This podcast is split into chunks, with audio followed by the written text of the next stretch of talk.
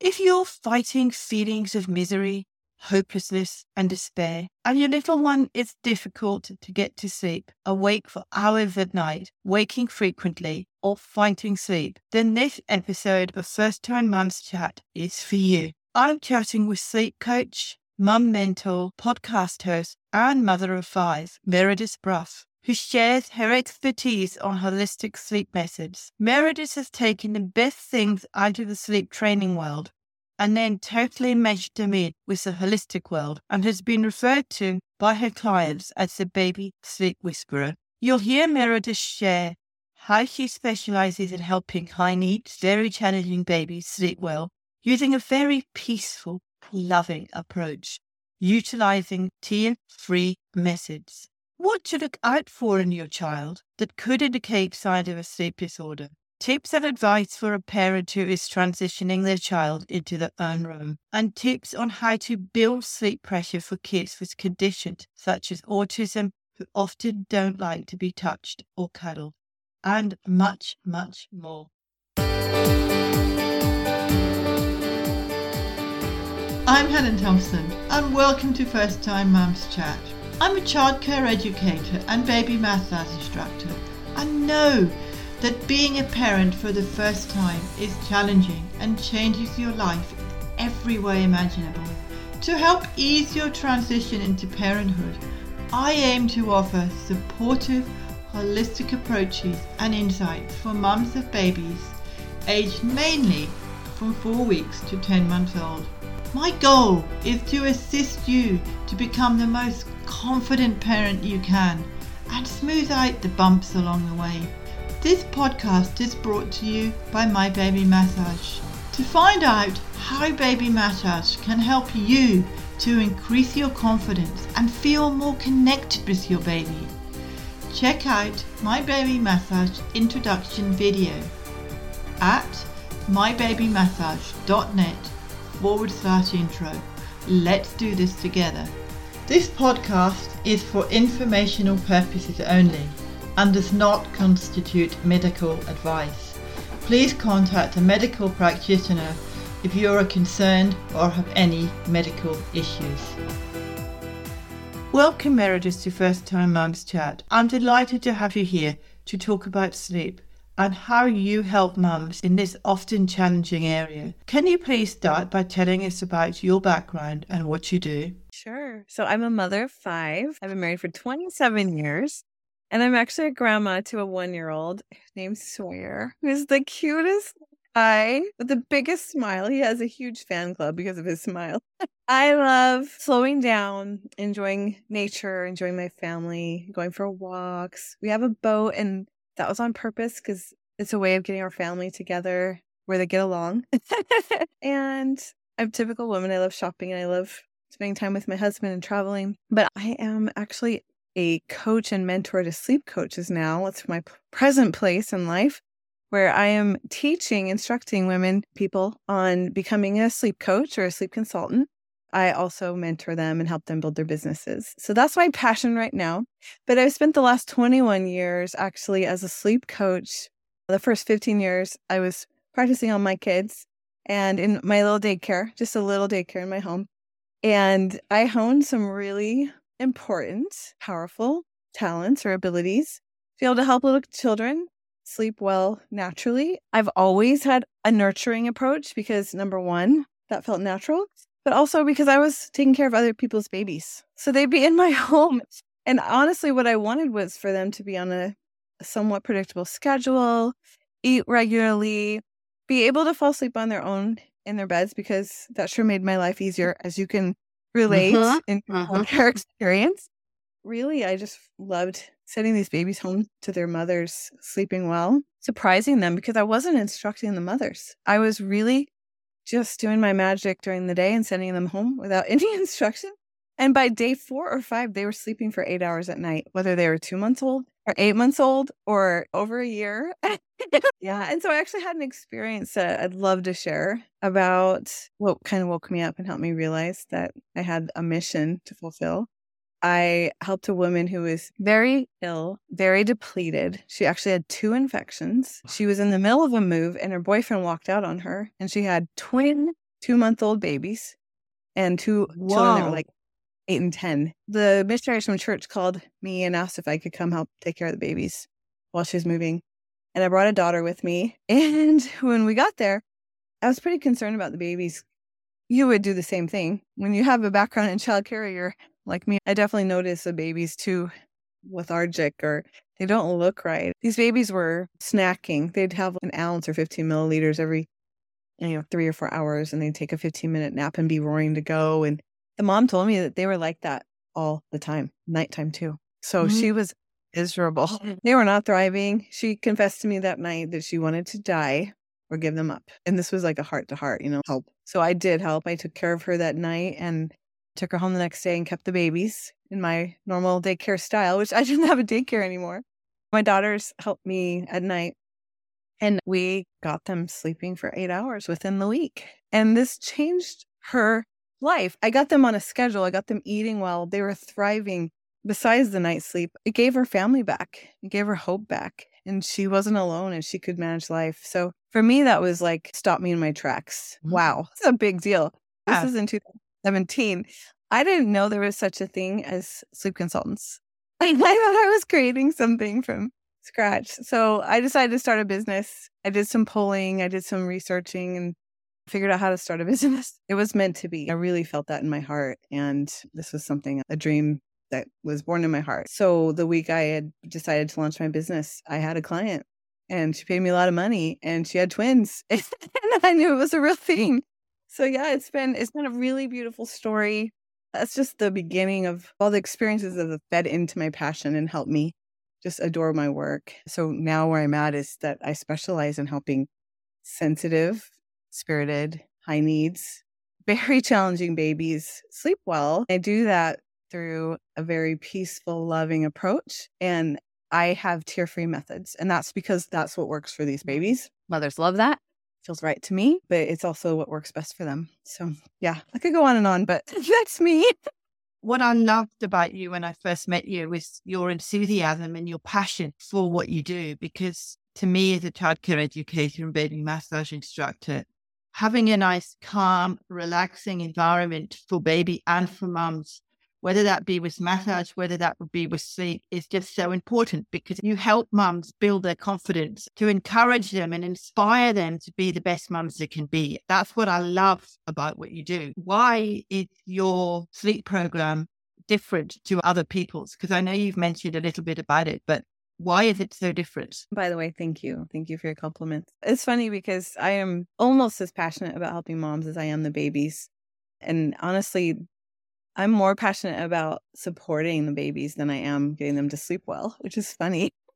I don't think it started that way, but it's just that I've learned so much and immersed myself so much in this work that I know in my heart what they need. I don't even promise sleeping through the night because it's not appropriate. It's mm. the wrong approach. I, I tell parents we're going to optimize their baby sleep so that their baby sleeps as well as they're capable of because they're all mm. so different. So that's one answer to your question is that I approach things as each baby is extremely different.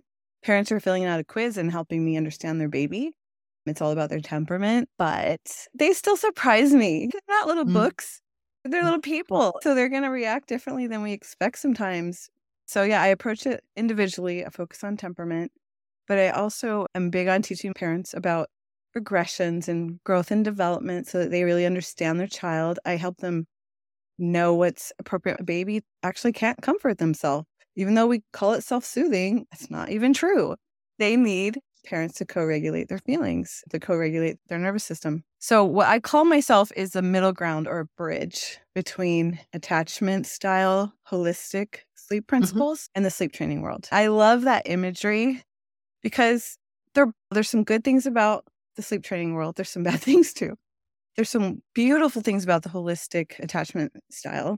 And I absolutely agree with them and I am, I embrace what they teach. It's actually a lot of things that I teach that was exciting to me to find that there were people teaching the same things. But there are still women out there who don't have a, a village, who are going to work with a baby. There are people who are raising these really difficult babies on their own and these babies need them day and night. They're too hard to bed share with, they're too hard to function. so there's a need for that independent side, even though it can be forced on babies. So I've found a way to foster independence, to help babies naturally become more independent or naturally self settle or naturally sleep in a crib. It's not my main focus. I work with anyone's goals. But so I guess I'm a bridge between those worlds because I've taken the best things out of the sleep training world and then totally mesh them in with the holistic world. It's interesting how you mentioned there about regression and the difference between regression and the holistic approach. The sleep consultants I've interviewed before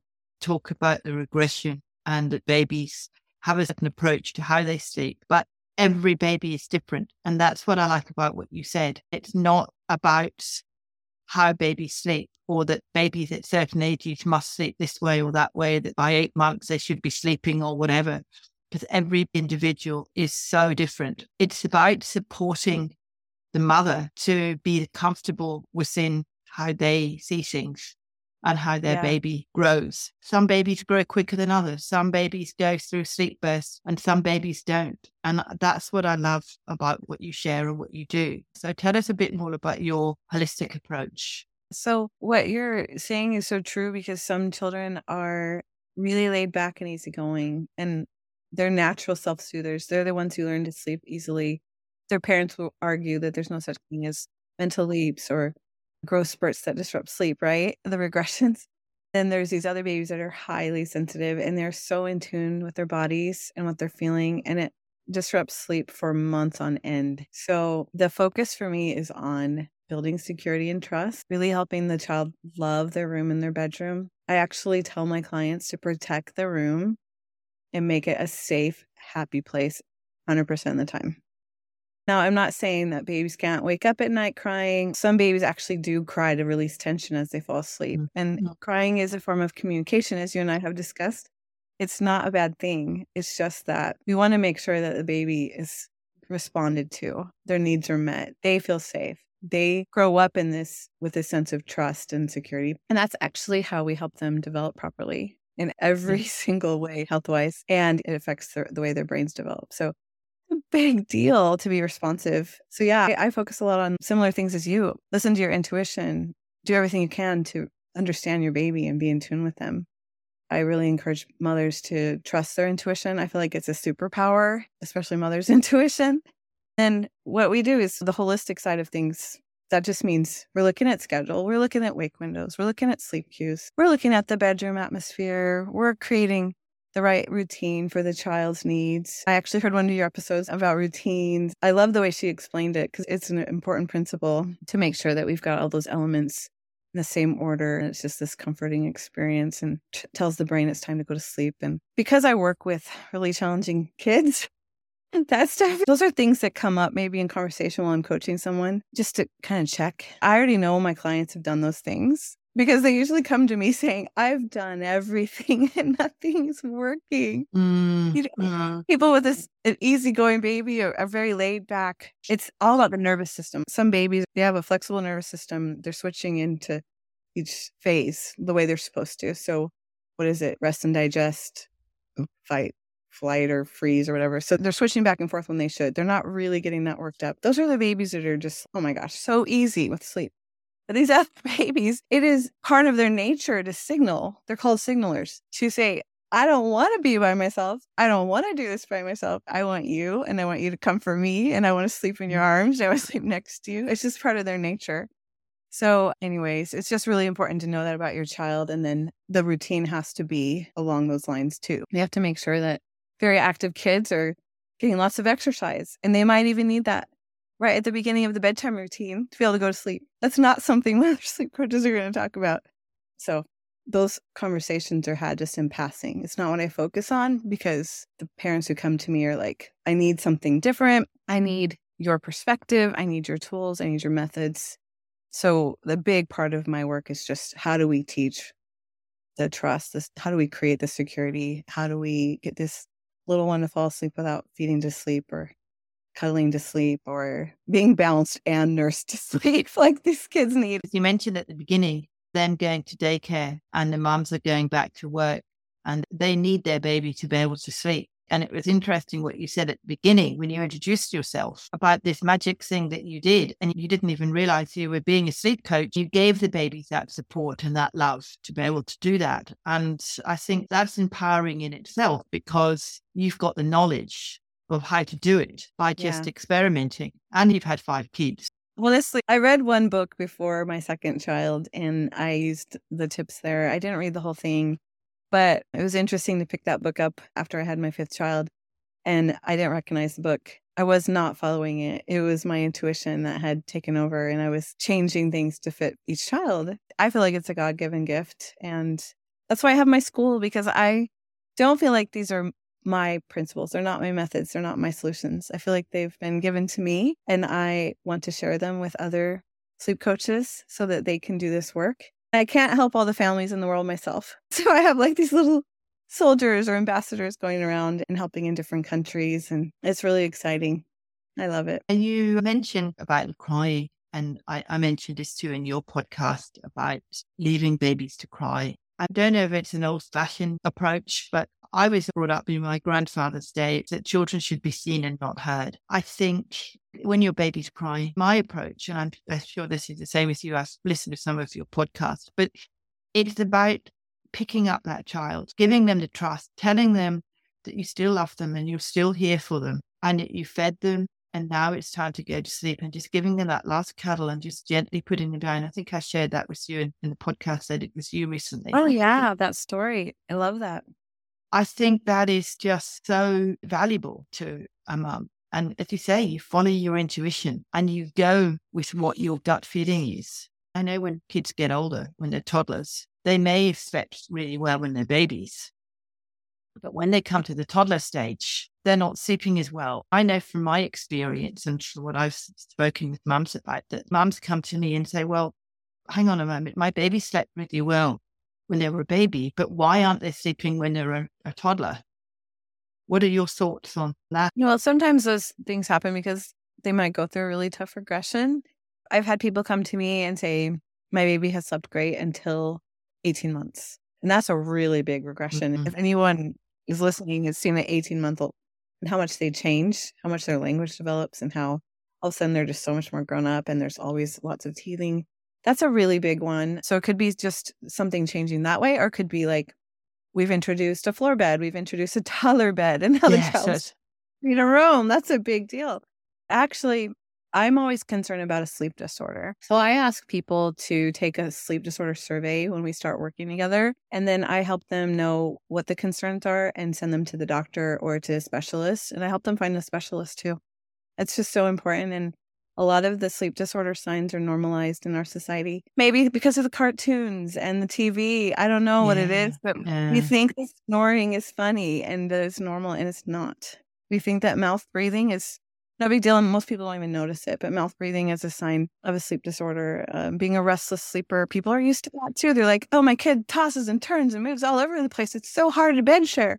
I'm like, oh, let's take the survey. Let's look at what's going on. And if I see a couple signs and the kid's having trouble with sleep, that's all it takes. And I send them off to someone. So I, I love being able to help people. I just actually connected with a specialist this week who helped a mama know that it's time to go back to that ear, nose, and throat doctor and it's time to do some other work.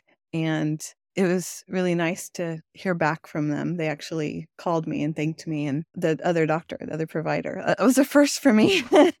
but yeah, it's really neat to see that because the sleep can get worse over time because of low quality sleep.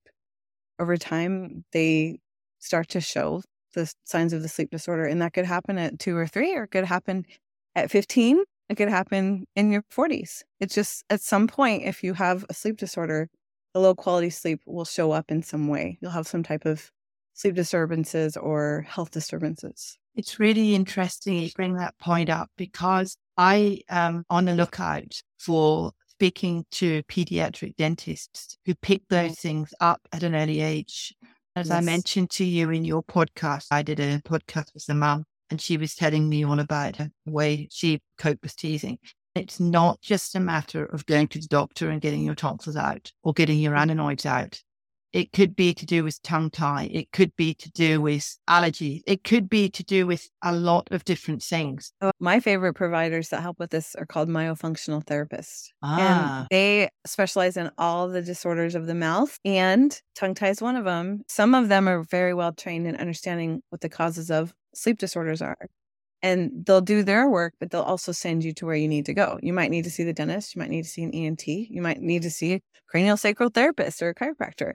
They call themselves a quarterback because they believe in the team approach, and I love that. So that's actually who I sent this client to this week was a myofunctional therapist and a pediatric dentist. So I'm mm. with you. Yeah, I think that approach is, is very good for mums to know about because a lot of them don't know that. They don't know about these different approaches. So let's backtrack a bit. You mentioned about bed sharing and how you cope with that. So, what's your approach to bed sharing and moving from a cot or bed to a toddler bed by yourself? Well, I appreciate you bringing this up because in our first conversation, you were talking about being the daycare or the childcare provider who was like, I get this and I love it, but it sure is hard here at the daycare, right? So a lot of times that's why people want to change the habit, or maybe they have to travel and they're the only one who can get the child to sleep. That's a big problem. So yeah, I start out by really, truly having the parent just spend a lot of time in the bedroom, helping them wherever they're going to sleep. If it's in the same bedroom, then that's probably not a big deal, but in their bed that they're going to sleep in, spend a lot of time there and they learn to love it. And I uh, have activities I have the parents do to continue to work on this and deepen it. We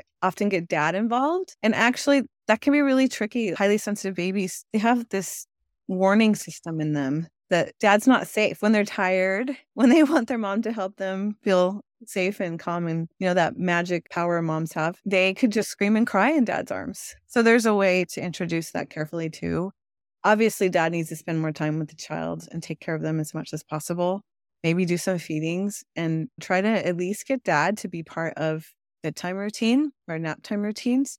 If dad can put him to sleep, that's ideal. But you have to build that up. Just have him be part of the routine and then at some point take over, start the routine at some point. Mom can come in and, and finish it off.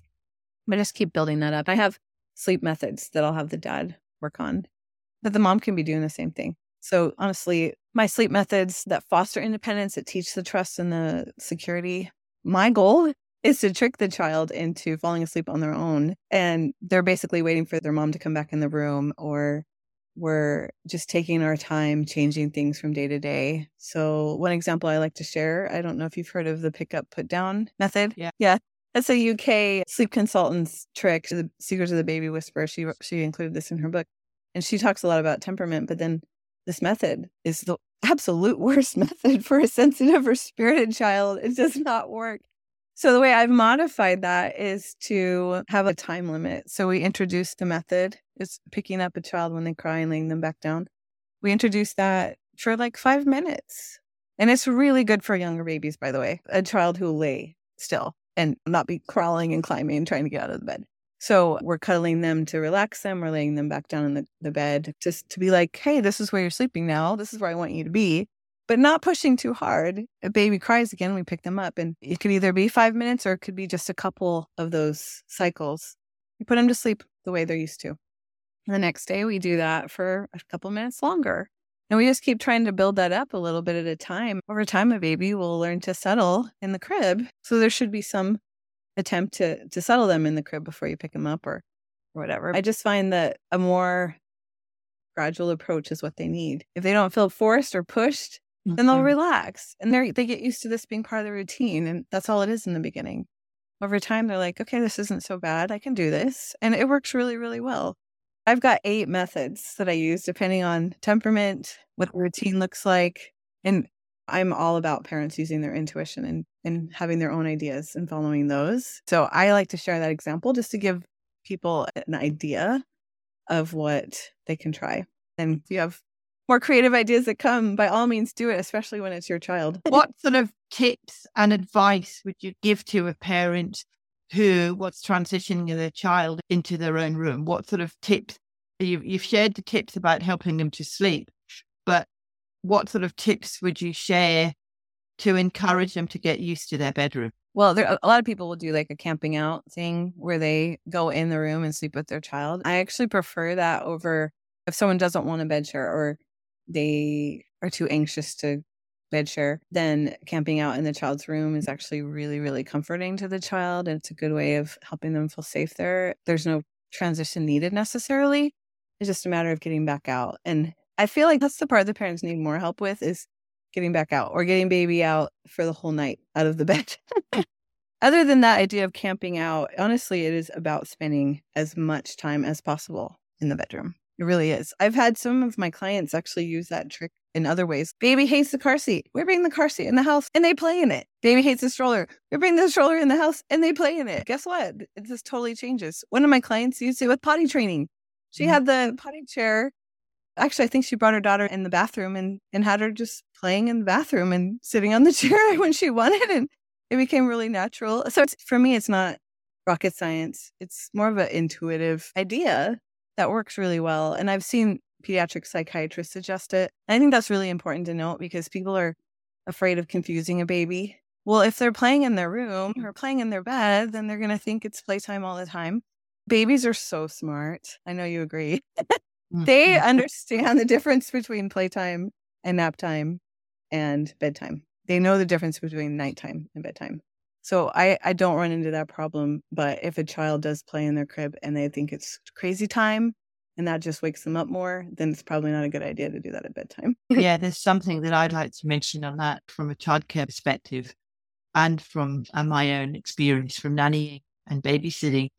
If you put a child down to sleep under a lot of toys and a lot of distractions in the room, they're yeah. more likely to be focused on the toys and the distractions because they think it's playtime. Yeah. But if you make the room, as you said, a nice environment where you've got this maybe stars on the wall and a nice night light, and I'd even put some very light music on. This is my technique of, of getting babies to sleep.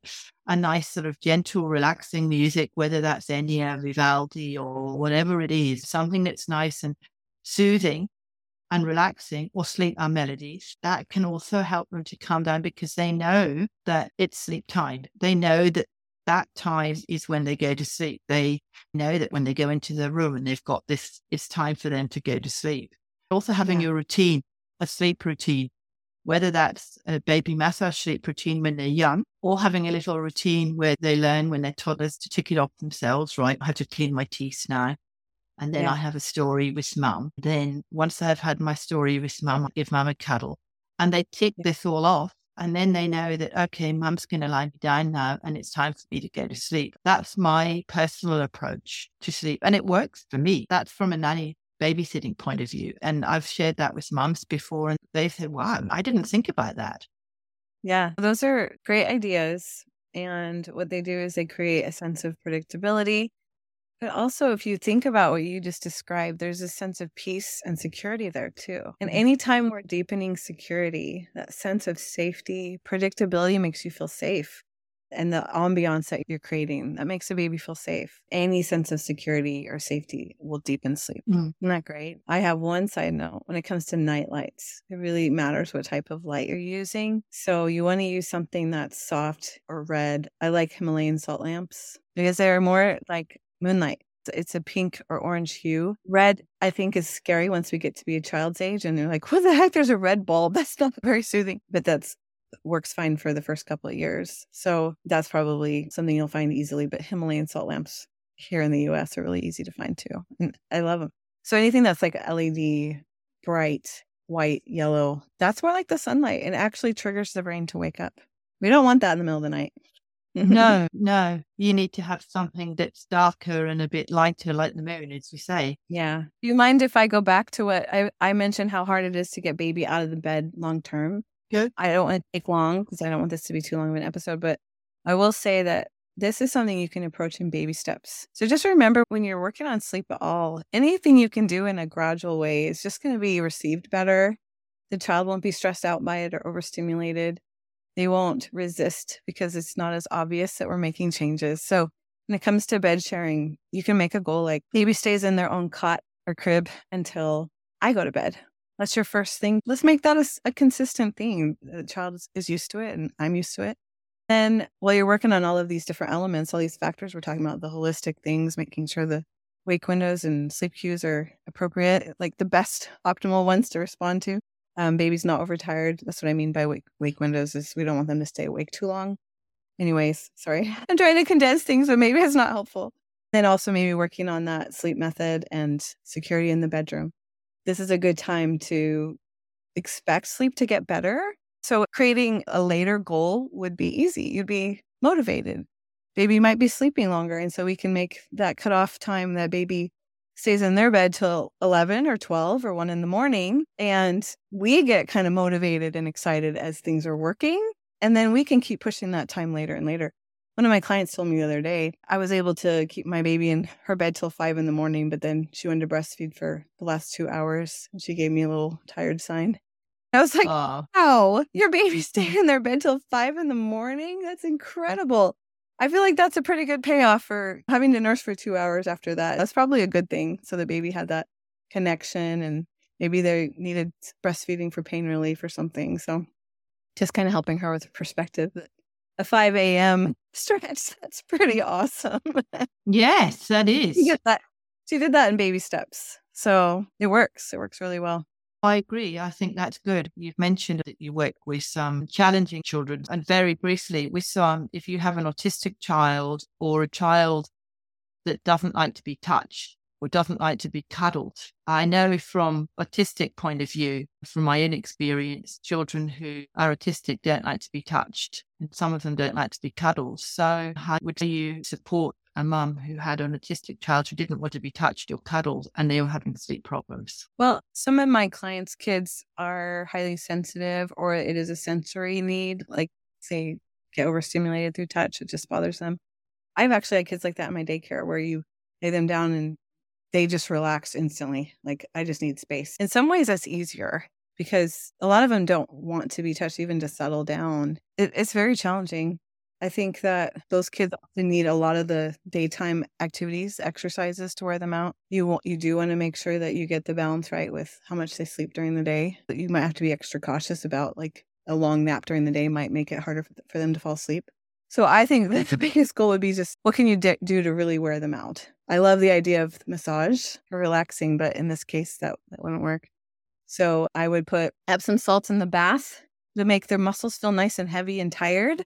Mm-hmm. And that's probably the best thing if you can't do massage. And then experiment with those activities, exercises. And I'll give you some examples that build sleep pressure. Anything sensory, those are great activities. You want to do those throughout the day and then maybe within an hour of bedtime.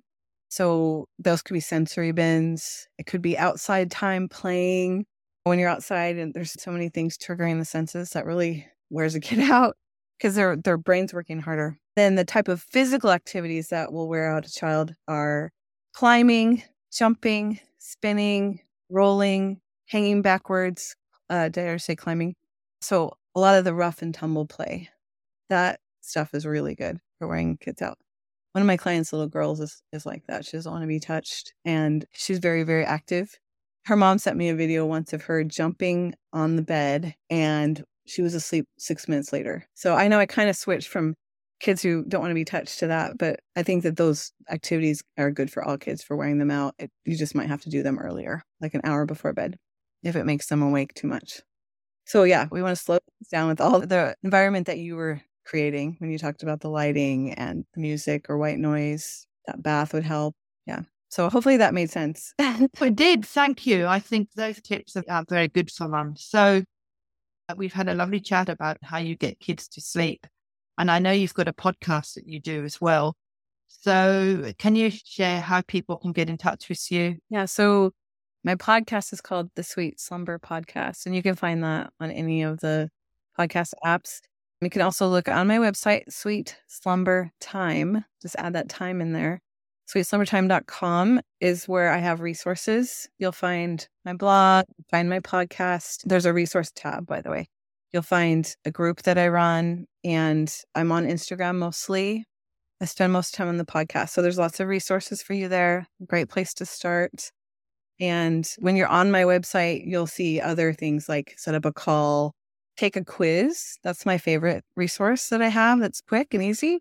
There's a quiz for finding out what your baby's sleep nature is, whether or not you have a child that's going to be fairly easy to teach or a baby who needs a lot more time and patience and creativity when it comes to sleeping well. It's called the Sleep Temperament Quiz. Well, thank you, Meredith, for sharing your tips and thank you for being on this podcast. I've really enjoyed talking to you. So thank you so much for being here and thank you for sharing your pearls of wisdom and knowledge with me. You're welcome. It was really fun. And I love being able to share this information with you and your listeners. So thanks for having me. It really makes it challenging day to day when you or your little one is sleep deprived. And I'm certain that you've picked up some helpful suggestions to help with their sleeping challenges from our chat. I've included links to Meredith's website, the quiz that she mentioned, as well as her podcast and social media.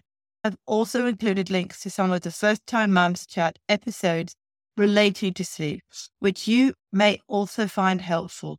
These can be found in the show notes, which can be found at mybabymassage.net forward slash podcast forward slash one four two.